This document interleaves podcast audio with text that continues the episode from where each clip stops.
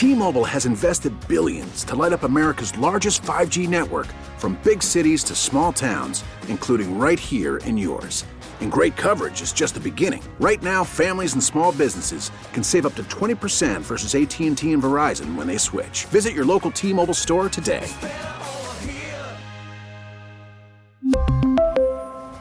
Plan savings with 3 lines of T-Mobile Essentials versus comparable available plans. Plan features and taxes and fees may vary. Now, with the MLB app, you can get baseball your way. Pick your favorite team, your favorite players, and get customized highlights, stories, and breaking news right on your home feed. Follow the action with Game Day, where 3D replays add another dimension. Plus, notifications can keep you connected to every pitch, every hit, every game. The MLB app. Baseball, your way. Download it now for free from the App Store or Google Play. Blackout and other restrictions apply. Major League Baseball trademarks used with permission. It's time to talk all things Dirty Birds. It's Falcons Flyover. With John Chuckery on Sports Radio 92.9 The Game. Back in the Kia Studios on Sports Radio 92.9 The Game. Chuckery Show here, hanging out with you. 404 741 0929. That's our Solomon Brothers Diamond text line to be a part of the show. Odyssey app is how you catch us when you're on the go.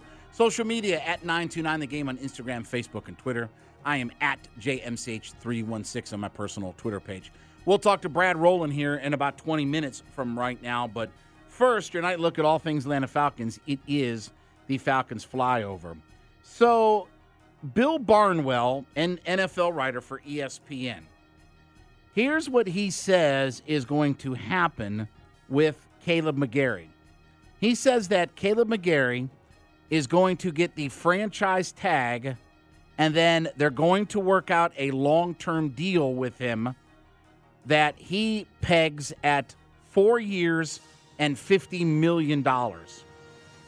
Now, w- again, why would the Falcons franchise tag Kaleb McGary? Is he an $18 million tag? I understand the reasons, and I'm all for bringing Kaleb McGary back. $18 million, $18.2 million to franchise tag Kaleb McGary, Then work out a deal with him. F no. No. Work out the deal beforehand. If he wants to be here, he'll sign. The four for 50 isn't bad. That's not a bad deal for 12 and a half million. But the franchise tag where all 18 million gets stuck on the cap?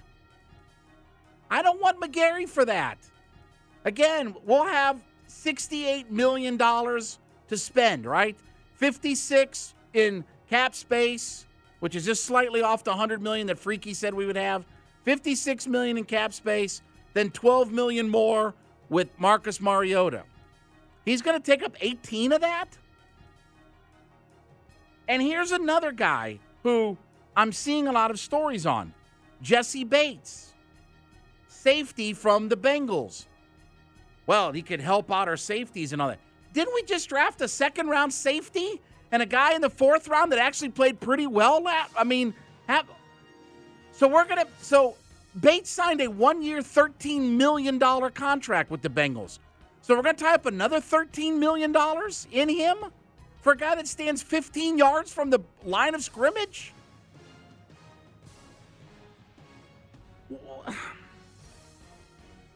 How does Jessie Bates help me get sacks? How do, who does he block that's coming off the edge so my quarterback can stand upright? I like Jessie Bates, good player, but a $13 million is that really what this franchise needs? Is a $13 million safety. You think he's taking a pay cut? Oh, man. And then I'm going to give 18 million to a guy that still can't pass protect? As we probably will throw it more this year just simply because of the nature of the quarterback with Desmond Ridder, That we can trust him to be a little bit more competent in the passing game? So that's 68 million. I got 31 million dedicated to those two guys.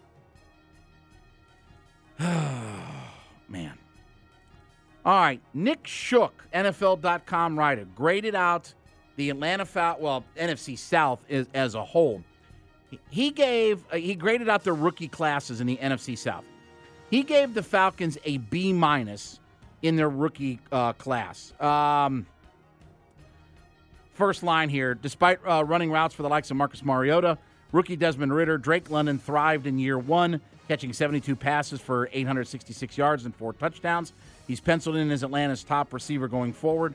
Arnold Ebiketie had the type of season one might expect from a second round pick, getting only one start but playing more pass rushing snaps than the starter in front of him.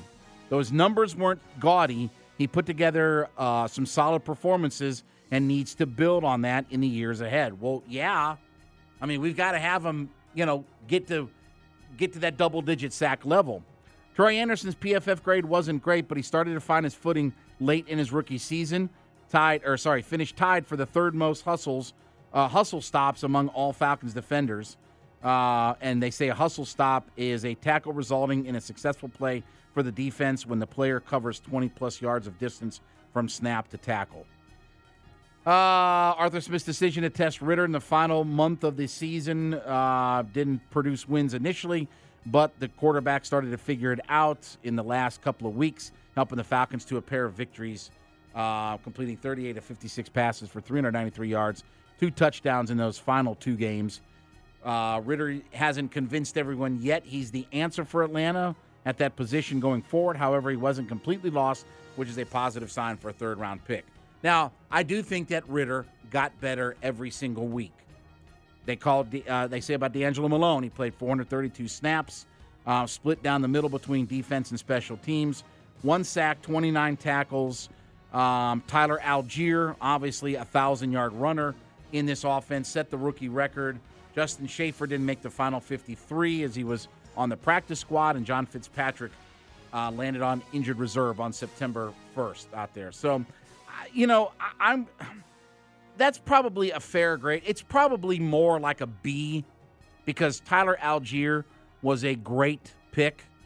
You know that that's a fifth round pick that got you a thousand yards rushing. Now, again, can he be Michael Turner and give you 16, 17, 1800? Probably not. It's probably not the kind of back he is. But if I can consistently get a thousand, eleven hundred, eleven fifty out of Tyler Allgeier, I'll take that all day long because they're always going to employ multiple running backs. Again, we talked about this weeks ago, months ago. I don't even know when, but Arnold Ebiketie has to have the biggest step forward. He has to be that pass rush guy. Because if you go with a rookie that you draft at eight, you've got a rookie and Arnold Ebiketie. And I'm going to talk more tomorrow about the idea of Lorenzo Carter, who got his contract voided.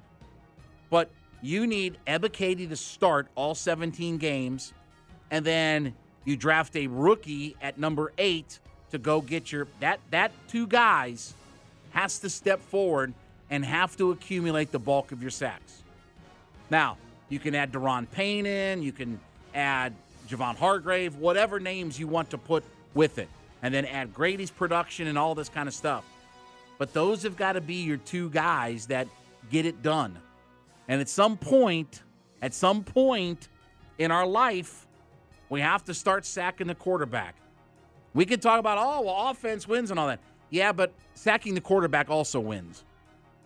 That's why that's why all the teams that can sack the quarterback are always at the top of the playoff list. Philly, 49ers, Kansas City.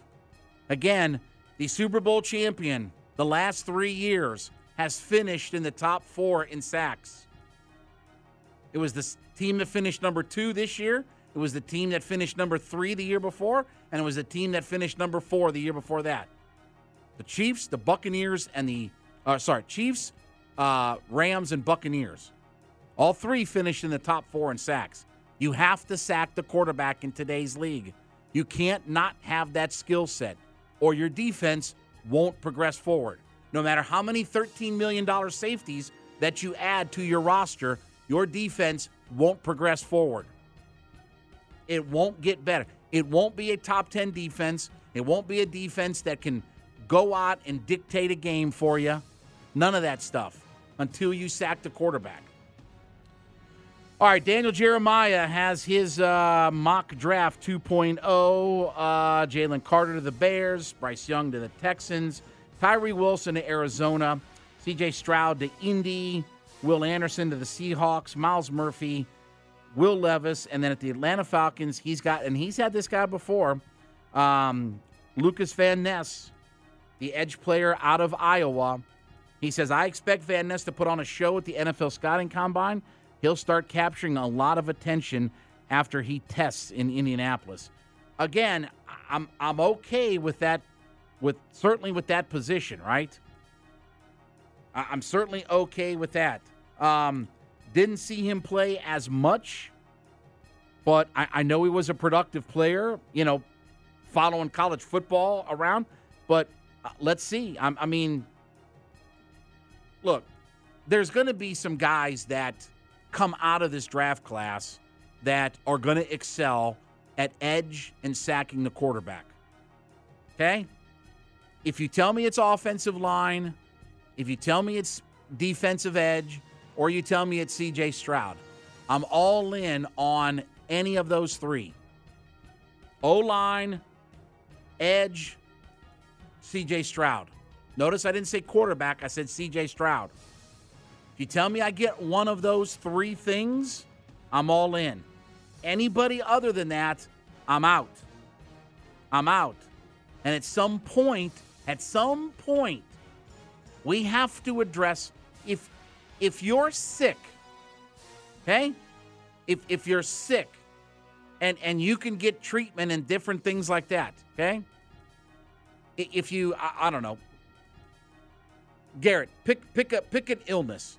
Pick an illness. Pick something that that's get you sick or the you're flu. ill. Okay, the flu. Okay? If you have the flu, you don't rub Vaseline on your knees. Might make your knees feel better, but you don't rub Vaseline on your knees. Right? You don't take a foot bath. Right? If you got the flu, you rest, you get your body, you know, healthier, you, you eat different things if that's what ails you. But we're rubbing Vicks VapoRub on our knees. We're taking foot baths. We're soaking in some Epsom salt. We're, we're doing the things that don't address what the issue is. And that's the way our draft process has been. And again, we've given you the stats and the numbers 70% of the top 10, the top 20, the top 25 active sack leaders come from the first round. I just want one of those guys. And maybe it's not best available player. Because at some point, you do have to address what is the number one thing that why you can't get over the hump. Why, why you can't get over the hump. Spending money on a $13 million safety doesn't do it. I, I'll give that money and a lot more to Daron Payne or Hargrave or somebody like that before I'll do any of that kind of stuff. I'll, I'll give my big free agent money away to those guys that influence the game, not safety. And again, it's not a matter of, well, this guy's a good player, that guy's a good player. It doesn't matter if they're good players or not. You know, we've actually drafted pretty well with Drake London and Kyle Pitts. Those guys are good players. But why can't we get over the hump? Why is it that we're not getting over the hump? Well, we don't have our quarterback set in stone. We don't have outstanding quarterback play. We don't have outstanding defensive line play. Our offensive line has been pretty good. And by the way, the guys that we invested high draft capital into our offensive line with have been the stalwarts of our offensive line, have they not? Jake Matthews, Chris Lindstrom, Kaleb McGary. That's the three stalwarts on your offensive line. Not Drew Dalman, not Jalen Mayfield, not Matt Hennessy, not Elijah Wilkinson. The stalwarts on your offensive line Jake Matthews, first round pick. Chris Lindstrom, first round pick. Kaleb McGary, first round pick. That's the three guys. All right. Brad Rowland going to join us up next from Locked On Hawks. Talk about this Nate McMillan firing. Chuck Green, the Kia Studios. Sports Radio 929 The Game, app. Sports Radio 929 The Game. T-Mobile has invested billions to light up America's largest 5G network from big cities to small towns, including right here in yours. And great coverage is just the beginning. Right now, families and small businesses can save up to 20% versus AT&T and Verizon when they switch. Visit your local T-Mobile store today.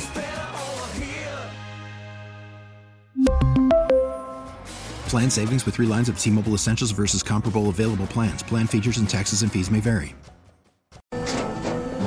After the end of a good fight, you deserve an ice cold reward. Modelo is the mark of a fighter. You've earned this rich golden lager with a crisp, refreshing taste. Because you know the bigger the fight, the better the reward. You put in the hours, the energy, the tough labor. You are a fighter, and Modelo is your reward. Modelo, the mark of a fighter. Drink responsibly. Beer imported by Crown Port Chicago, Illinois. We get it. Attention spans just aren't what they used to be heads in social media and eyes on Netflix. But what do people do with their ears? Well, for one, they're listening to audio. Americans spend 4.4 hours with audio every day. Oh, and you want the proof? Well, you just sat through this ad that's now approaching 30 seconds. What could you say to a potential customer in 30 seconds? Let Odyssey put together a media plan tailor made for your unique marketing needs. Advertise with Odyssey. Visit ads.odyssey.com. Back with you on the John Chuckery Show, hanging out in the Kia Studios on this Monday evening. 404 741 0929. That's the Solomon Brothers Diamond text line to be a part of the show. The Odyssey app is how you catch us on the go. Social media at 929 The Game on Instagram, Facebook, and Twitter. You can follow me at JMCH316 on my personal Twitter page. Well, obviously, everything a buzz around the Atlanta Hawks as Nate McMillan has been released from his duties as head coach. Let's head out to the WadeFord.com hotline. Let's talk to our buddy Brad Rowland. He is the host of Locked On Hawks, a daily Hawks podcast, part of the Locked On Network. I think I know somebody else who's on that network. But anyway, uh, he is on Twitter at BT Rowland. Brad, as always, buddy, appreciate it, man. Thanks for jumping on in such a quick fashion as uh, news breaking everywhere, huh? Yeah, it was uh, not exactly expected. I'm, I'm not shocked, but I am surprised for sure. Yeah, you know, I, I asked this question, and, and maybe you can shed some light on it. I understand not doing it right around the All Star game, but Landry Fields even said that, well, you know, certainly the last couple of games played a definite factor in this, in you know, giving up 266 points to the uh, uh, Hornets and the and the Knicks. Why not just fire him after Wednesday night's performance instead of waiting until now? Yeah, it, it's a reasonable question for sure. And I actually, you know, not to say that I was going to report or anything like that, but I was hearing a little tiny bit of buzz on Thursday and Friday that he could be in trouble. And then when it went away, like nothing happened, I kind of assumed it was over and it was going to just be business as usual.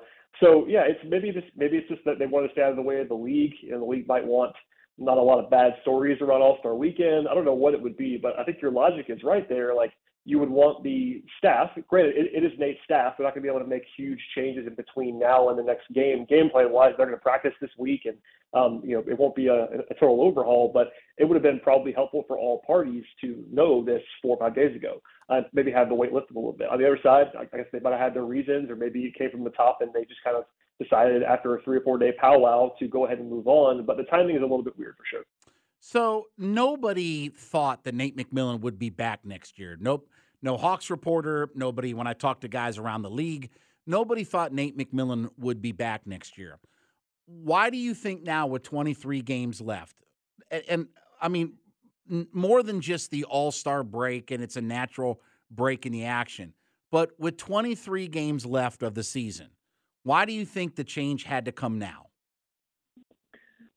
I think it's a combination of things. I mean, you mentioned it, it is a very natural place to do it. Even though we just talked about they waited a few extra days, it does give them a very rare time when you actually have like back-to-back practices to make a change. Uh, most of the time the NBA, you don't have more than one practice at a time, and uh, really, it's, the schedule is pretty daunting. That's one part of it. I think also just you know it was leaked out by the Hawks to Woj and others that they still want to salvage this season. I'm sure part of that is that.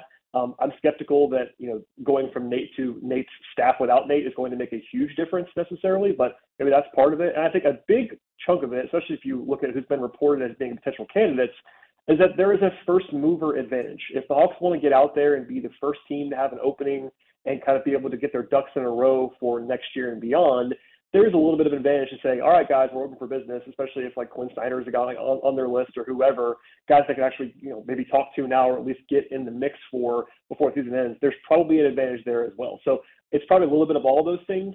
But if you're looking for like one shining reason why they moved on, I think there's probably not going to be one for you. It's probably a lot of, a lot of different things that were playing into the formula. Brad Rowland, host of Locked On Hawks, a daily podcast about the Atlanta Hawks, joins us here on the WadeFord.com hotline. I know everybody, you know, in life likes to centralize the blame onto just one entity, whether it's players, coaches, front office owners, and things like that.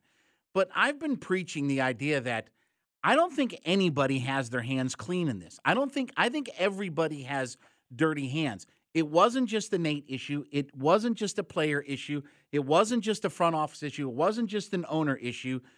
Do you think that this is kind of everybody's got their hands dirty in this whole thing? Or is there one person that you put above everybody for why we're where we're at?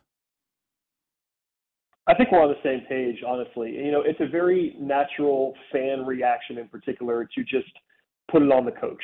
That, that's a very natural thing. I think, you know, in the last few months, it's been very clear that the fan base has turned on Nate McMillan after thinking he was kind of the second coming a couple of years ago when he took over from Lloyd Pierce. It's kind mm-hmm. of funny to see some of the turns and reactions there. Um, and look, I don't think Nate was a perfect coach by any means. I think he's probably not the answer that's going to make the Hawks a contender, but he is not. He's far from the only problem. To your point, I think ownership – has deserves a big part of the blame. I think that anytime you know you are in the face of an organization, you're the you're the money person, and you set the culture. Um, Tony is not blameless at all. I think the front office, you know, has now obviously been overhauled, but Travis wasn't perfect. This new group obviously has their feet wet now a little bit, but they have a lot of uncertainty. The players have not played well. Um, it's it's everything, and I think that is uh, it's hard to communicate that. It's not a satisfying answer, but uh, I think it would be very silly to put all of the blame, or at least even a lion's share of the blame for the Hawks' underperformance on Nate. It's also a very natural thing to move on, especially in the NBA. This is this is just what happens when a team underperforms. The head coach gets fired. It's a very it's a very frequent thing. It's been happening for years across the league, and that's nothing new. But uh, him being the scapegoat is it's, it, it makes some sense, but it's not going to solve everything right away for sure. Eh, you know, Brad, I I saw the same tweet from StatMuse that that you put into context about the 14 teams and things like that about how the Hawks are among a starting five that's played 300 minutes. They're the number one defensive efficiency team in the league, and there's only 14 teams. I understand that, but that's still about half the league that that has done that. Why?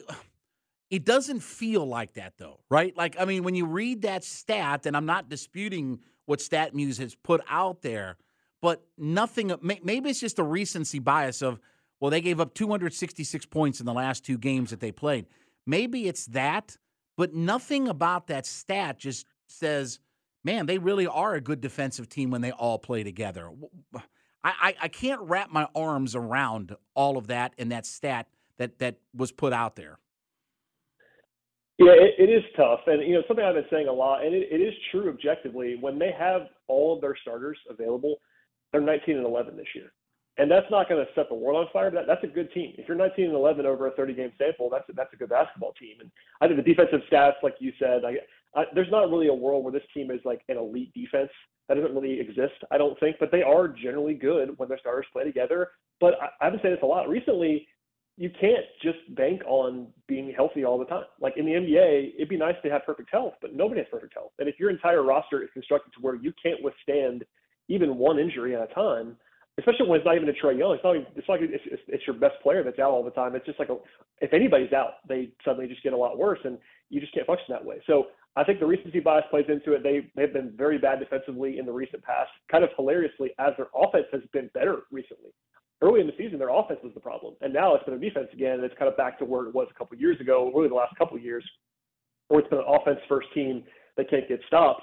And finding that the equilibrium is a very important thing. And aside from the starting lineup, which you said accurately has been good this year, every other group for the most part has been something less than great. And uh, again, you, you can't just bank on your your starting five playing all your minutes, and because even even the best teams that are the healthiest teams, you only play so many minutes with your actual starting five, and your bench has to be a factor as well.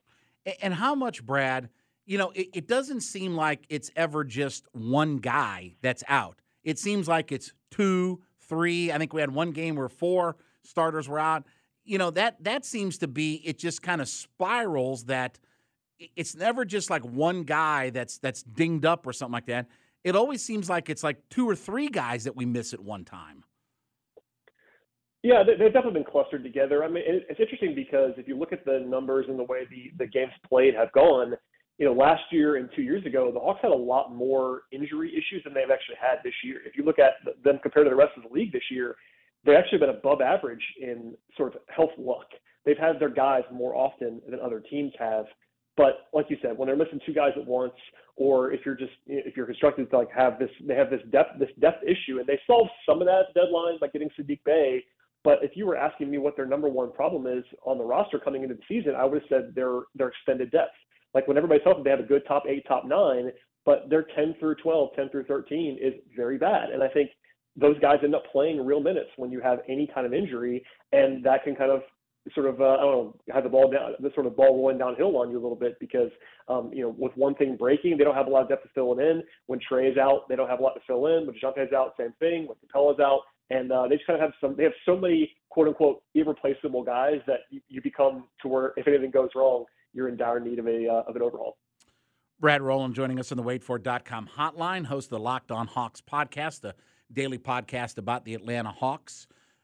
So this is this is what I personally believe that this decision and this goes back to I think the separation of the owner from the general manager and all this. This is what I personally believe that this is going to be a Tony Ressler hire.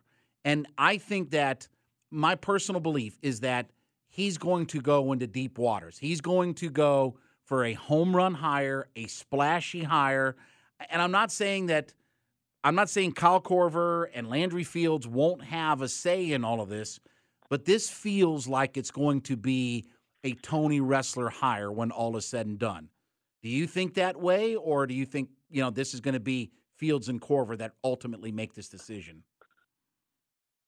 I think with Tony Ressler, and we don't know what's going to happen for sure, but I think with Tony Ressler, there's a track record now where every big move is, is a Tony Ressler move on some level. He, he's very, very involved by ownership standards, and that can be good, and that your owner does want to win.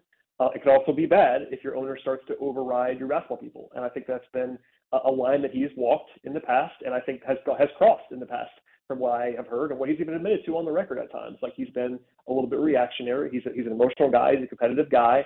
And I think that anytime you get to a level where you're making a, a front office decision like a GM hire or a head coaching hire, the owner is always going to be in the mix. So if I had to guess right now, and it's still very early, obviously it's only been a few hours, but I think that you will see, you know, the combination of Fields and Korver maybe compile a list. And then at the end of the day, that hire has to be stamped or put across the finish line by Tony. And I think, you know, he definitely he definitely likes a splash, no question about that. I think the first and most prominent name that's been out there the last few hours is Quin Snyder, who's an established high-end coach, and that would be a pretty splashy move. He also has Hawk, he also has Hawks ties, being a uh, assistant under under Budenholzer with Tony on uh, with Tony already as the owner. So maybe that's sort of the connection there. But that would qualify under what you're saying there. But if you go to a to the next level or two down, and you get into the assistant pool, that's no longer splashy. And is that is that going to be okay with him? We'll see. But really, Snyder's the only sort of I would say very very prominent name that's been out there. Other guys that are notable like Kenny Atkinson and Charles Lee who have Hawks ties. But if it's the splash thing, um, you know Tony, it's going to be a big part of that because honestly, that costs real money, which doesn't apply to the salary cap. But if you're Tony Ressler, you, you got to be able to cut the check. And by the way, that would be your third guy that you're paying because David Millen is uh, going to be getting paid next year and the year about and the year after that. He's still under contract for a long time, and that's an ownership decision. You've got, you've got to be willing to pay that guy and to make a splash, it's going to cost them some, uh, some big money. What about a name that a lot of people are attaching an Ime uh, Udoka? Um, obviously, that's another name that that fans are instantly saying, "Let's get this guy. Let's get this guy." But what do you think about a, a, a guy like that bring, bringing him in as the coach? I think it's plausible. It, it, struck me as notable that none of the major newsbreakers mentioned him today. Like no one's reported him as a candidate which doesn't mean that he's not a candidate, but usually if that was a guy who was in the mix, you would have heard about it by now.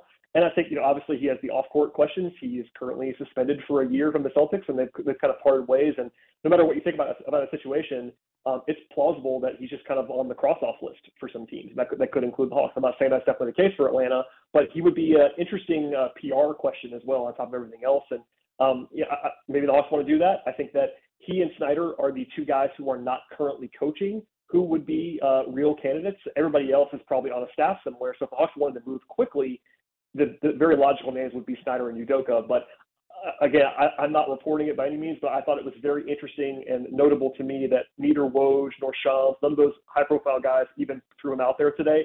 And uh, that was something that I noticed. I think people around the league noticed too. Last question, Brad. Um, Joe Prunty, he's been a, a, coach before. He took over for Jason Kidd, uh, coached the Bucks, and they lost the playoff series to the Celtics. Short of him getting to the Eastern Conference Finals, any chance that they would retain him, or is it kind of association with Nate uh, at the end of the day with all this? I think that the simple the, the simple reaction would be that it would take a lot. Uh, I used to conference finals. Um, it was interesting to me going back in into my notes when they promoted Nate after firing Lloyd Pierce. There was none of this like instant candidate list last time around. Like, and today it seemed like the Hawks had a prepared candidate list to leak to reporters whereas that didn't happen last time around. I think Joe Prunty is a respected assistant coach, but it would take him putting together a heck of a run, I think, to even be a candidate, much less be the lock to keep his job. Whereas with Nate, he had the gravitas, he had, he had the history. Nate's a top 20 all-time guy in head coaching wins the NBA. It was not inconceivable at all that Nate um, would be the head coach full time. Whereas with Prunty, I think it really might take what you said, like a, conference finals run, like finishing the season 17 and six and winning a playoff series or two to even get him on the list, much less actually making making him the coach. So it's not impossible, but uh, it's not. It, it would be because of him. But I think the Hawks want to go probably outside of the uh, current structure, and that kind of plays against him. Check out his Locked On Hawks podcast, a daily podcast about the Atlanta Hawks and Locked On Network. Brad Rowland joined us here on the WadeFord.com hotline. You can follow him on his Twitter page at BT Rowland. Brad, as always, buddy, appreciate it, man. Thanks so much uh, for the chat. And uh, listen, we'll talk again soon here as we try to figure out the rest of this season so far. Thanks for having me on. I appreciate it. You got it. All right. When we get back, it will be time for What's Bugging Chuckery. So Jalen Carter's issue was that he helped out a teammate. Hmm. Okay. Chuckery here in the Kia Studios, Sports Radio 929 The Game, Audacy.com app.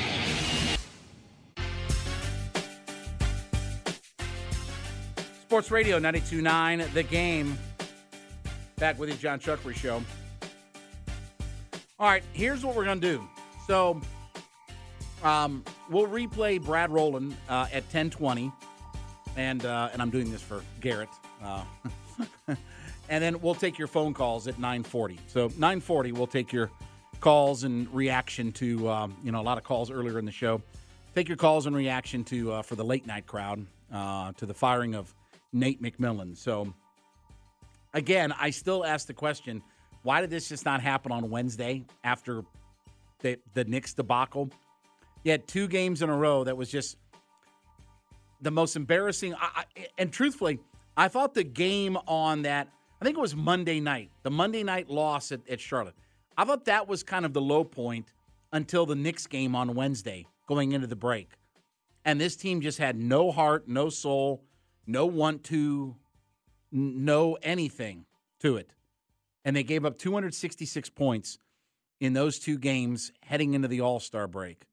And it was just, and I understand the timing of why right now for it, just because you want to get through, excuse me, all of the All Star festivities and different things like that, right?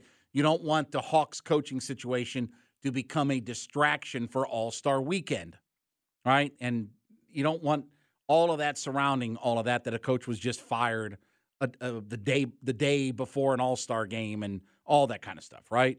So I get all of that, but it should have just happened on Wednesday if it was going to happen. And I'm sure that they. My guess is. My guess is they told Nate pretty quickly. Like they told him before this weekend. I don't think they surprised Nate McMillan right now because, again, they would be back practicing and getting ready, right? I mean, you know, I know President's Day was yesterday. I don't think they would have taken off that holiday, shoot around, and all that kind of stuff. Yeah. Okay. So you know, rather than rather than wait, they already had this the wheels in motion for all of this to happen, and it was just a situation where you knew it was going to happen. If if if they had done it then, you know, today, they knew on Wednesday night after that game, right? They they knew that they were going to pull this move. Now again, you know, Brad said this, and I believe this too. They're not throwing away this season. You know, they're they're not looking to tank. So you have a guy that has coached a team on an interim basis before, gotten them to the playoffs, and took the Celtics to seven games. So you have somebody who has been a head coach in the league before and helped, you know, a team after a coach was fired, after Jason Kidd was fired, help lead a team to the playoffs. But as we said, there's probably, I mean, short of another Eastern Conference Finals run, there's probably nothing about Joe Prunty that will give him this job.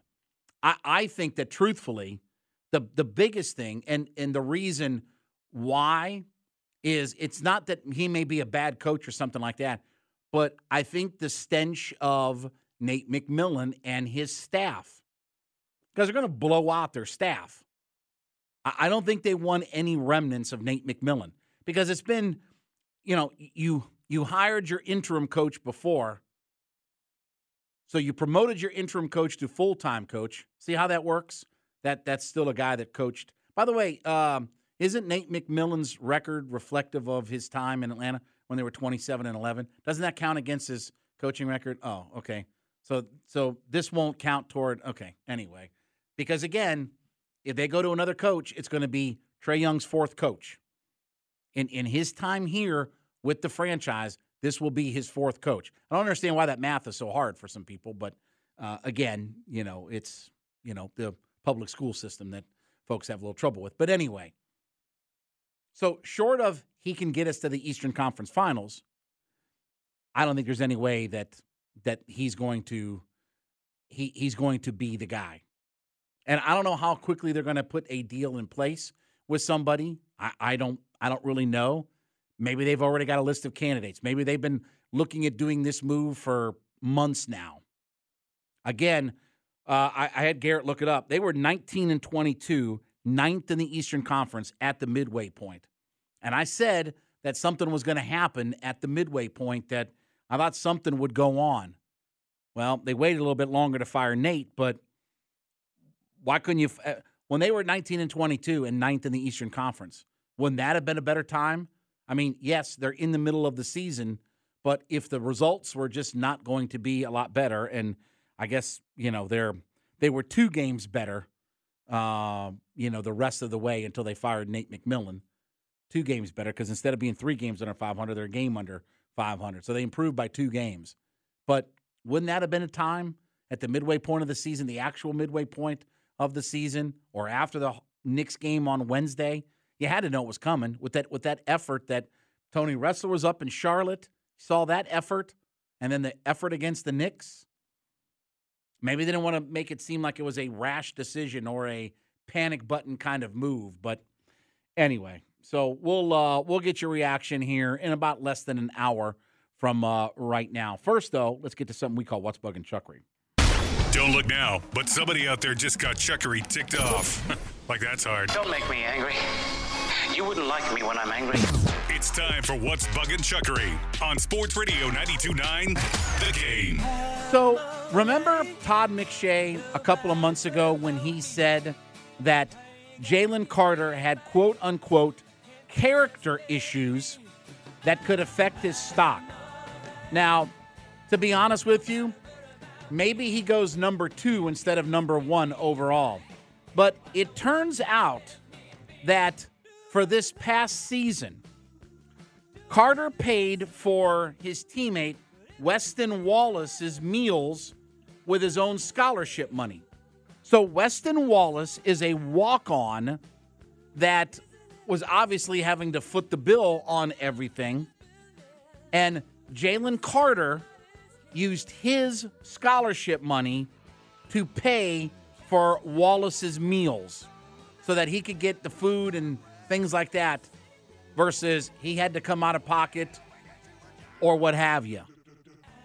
So if that's the character issues that Jalen Carter has, that Todd McShay was coming, because if he had murdered somebody or ran somebody over with their car, we'd probably know that by now.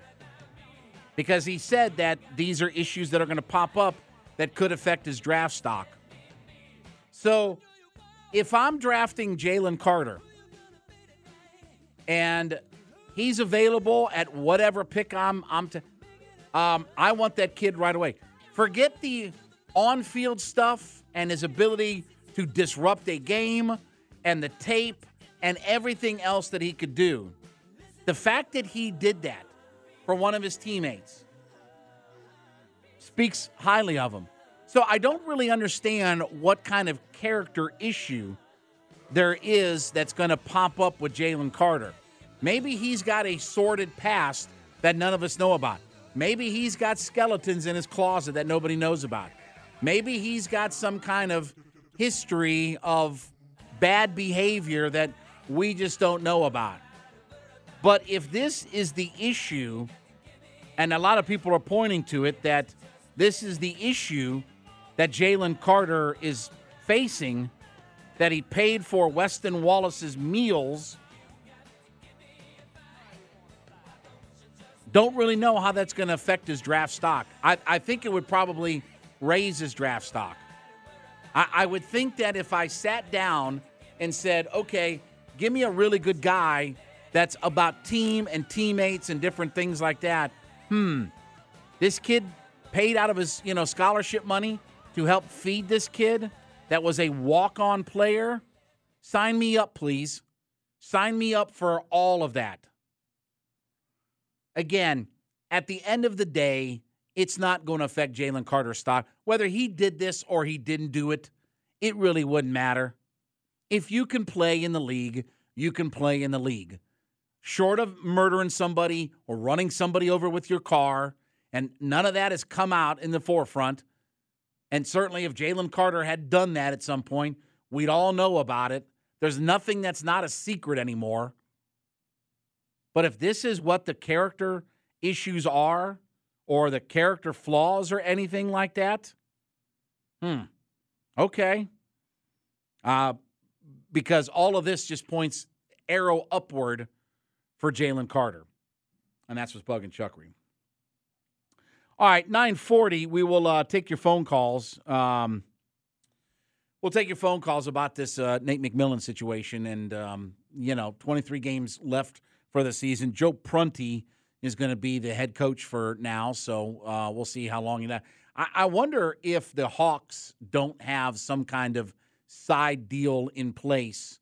Uh, because again, I think Tony Ressler is going to go for the splash. Like I think that he wants a splash and he wants he wants a, a, a splashy guy. You know, is that Kenny Atkinson? Eh, I don't know. You know, in basketball circles, he's a well respected assistant coach from Golden State, but you know, I don't know if that's the splashy hire that he's looking for that creates buzz around the league. I think Tony Ressler is going for splashy and just for buzz around the league hire. And, and maybe that person isn't the best coach when all is said and done and you know when all when when all the things shake out for all of it you know maybe this hire won't work out you know either but again the guy that was bulletproof just a couple of years ago you see how long he lasted after making an eastern conference finals run and arguably having the best run that the atlanta hawks ever had in their history even even more than the 60 win team because they got swept out. At least the Hawks won a couple of games in that Eastern Conference final. So we'll see what happens. All right. Um, you know, I brought this stat up earlier, but I it's hard for me to still wrap my arms around this stat about the Atlanta Hawks. We'll talk about that next. Chuck in the Kia Studios, Sports Radio 929 The Game, Audacy.com app. We really need new phones. T-Mobile will cover the cost of four amazing new iPhone 15s, and each line is only $25 a month. New iPhone 15s? Only at T-Mobile get four iPhone 15s on us and four lines for 25 bucks per line per month with eligible trade-in when you switch. Minimum of four lines for $25 per line per month with auto pay discount using debit or bank account. $5 more per line without auto pay, plus taxes and fees. Phone fee at 24 monthly bill credits for all well qualified customers. Contact us before canceling account to continue bill credits or credit stop and balance on required finance agreement due. $35 per line connection charge apply. Ctmobile.com. Protect your vehicle's engine with a full synthetic oil change and save with Mobil 1 at O'Reilly Auto Parts. Purchase five quarts of Mobil 1 full synthetic motor oil and receive a $10 O'Reilly gift card after rebate. See store for details. With your Mobil 1 purchase, you'll also receive two times points during O'Rewards Bonus Points Month at O'Reilly Auto Parts. Oh, oh, oh, O'Reilly Auto Parts. Now, with the MLB app, you can get baseball your way. Pick your favorite team, your favorite players, and get customized highlights, stories, and breaking news right on your home feed. Follow the action with Gameday, where 3D replays add another dimension. Plus, notifications can keep you connected to every pitch, every hit, every game. The MLB app. Baseball, your way. Download it now for free from the App Store or Google Play. Blackout and other restrictions apply. Major League Baseball trademarks used with permission.